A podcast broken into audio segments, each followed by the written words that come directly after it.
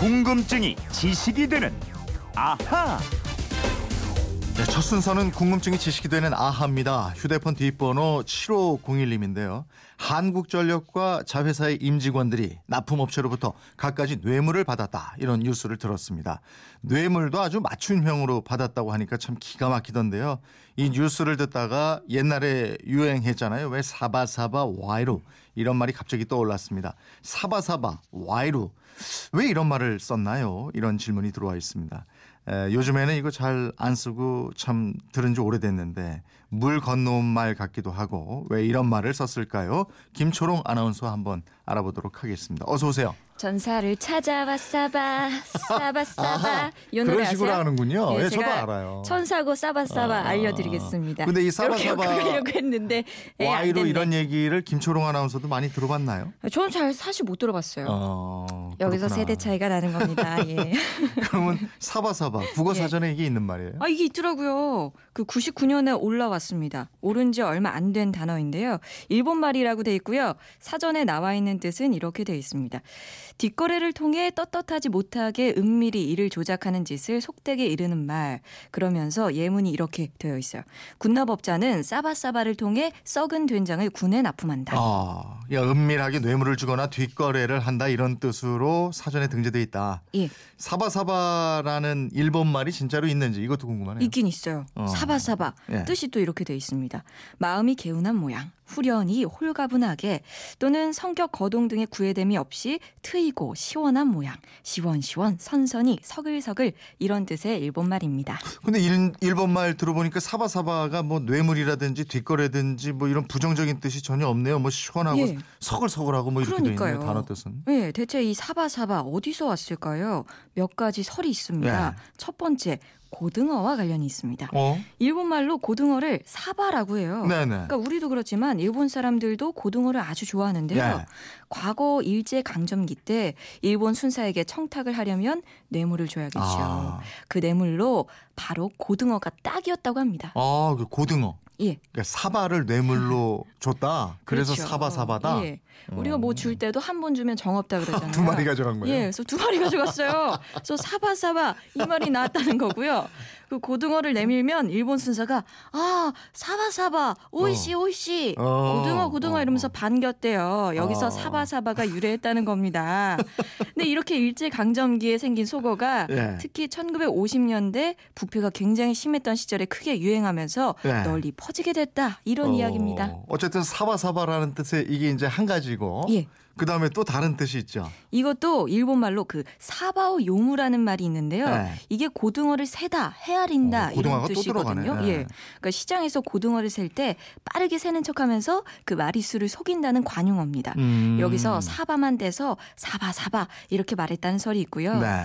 또세 번째 설이 있는데 불교하고 관련이 있습니다. 오, 이게 불교하고도 관련이 있어요? 그러게요. 음. 불교에서 사바는요 속세, 괴로움이 많은 인간 세상을 가리킵니다. 네네. 이 속세 에는 옳지 못한 수단과 방법, 조작된 일들이 난무하기 때문에 여기서 사바사바라는 말로 속세의 부정적인 면을 아. 표현하게 됐다. 이런 말- 말씀입니다. 그렇군요. 그것도 그럴듯한데요. 그렇죠. 사바사바, 기원, 설, 참 여러 가지인데 예. 또 와이로예요, 와이로. 와이로. 요즘에는 이거 잘 안 쓰지만 한때 엄청나게 쓰던 그런 그러니까요. 말인데 이 말도 일본 말이에요? 예, 일본 한자어인데요. 우리말로 읽으면 회래, 일본어로 읽으면 와이로가 됩니다. 아, 뜻이요, 뇌물을 주고받음 또는 그 뇌물을 뜻하게 됩니다. 아 이건 직접적이네. 그렇죠. 뇌물의 어. 일본 말이에요. 음, 근데 어디서 보니까 이 와이로가 고려 시대 문인이잖아요. 이규보 선생. 예.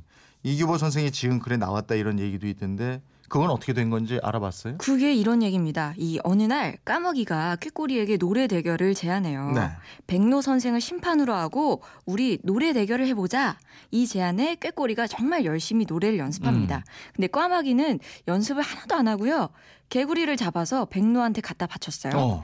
그러다가 날짜가 딱 돼서 대결을 했는데 음. 결과는 까마귀가 이깁니다. 어허. 그 개구리를 받아먹은 백로가 까마귀 손을 들어줬다는 거죠. 네. 그래서 이 이야기를 하면서 이규보 선생이 와이로 유아무와 인생 지한 이런 글을 집 대문에 붙여 놓았다는 거예요.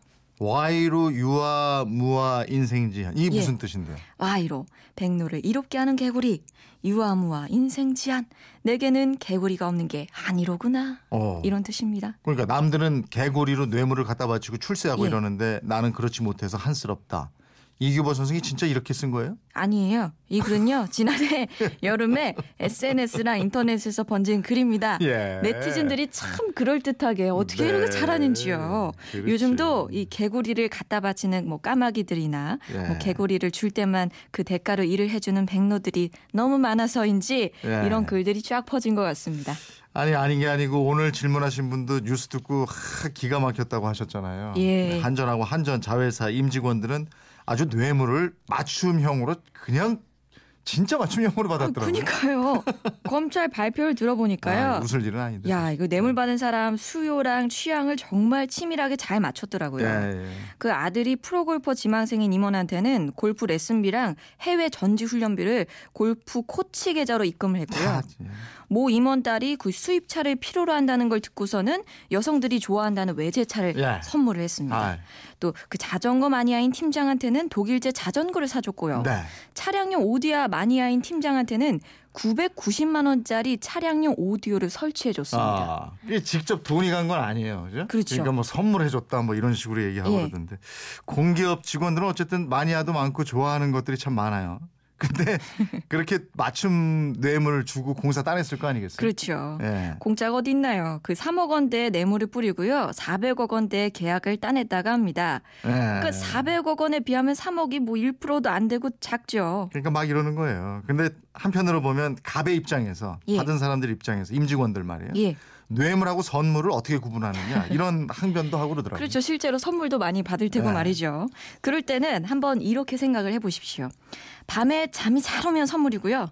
그렇지 않으면 뇌물입니다. 이 그래? 도둑이 발절인다고. 예. 그리고 언론에 보도돼서 문제가 될 것 같으면 뇌물이고요. 예. 그렇지 않으면 선물입니다. 예. 현재 자리를 옮겨서도 받을 수 있으면 선물. 예. 그 자리에 있기 때문에 받은 거면 뇌물.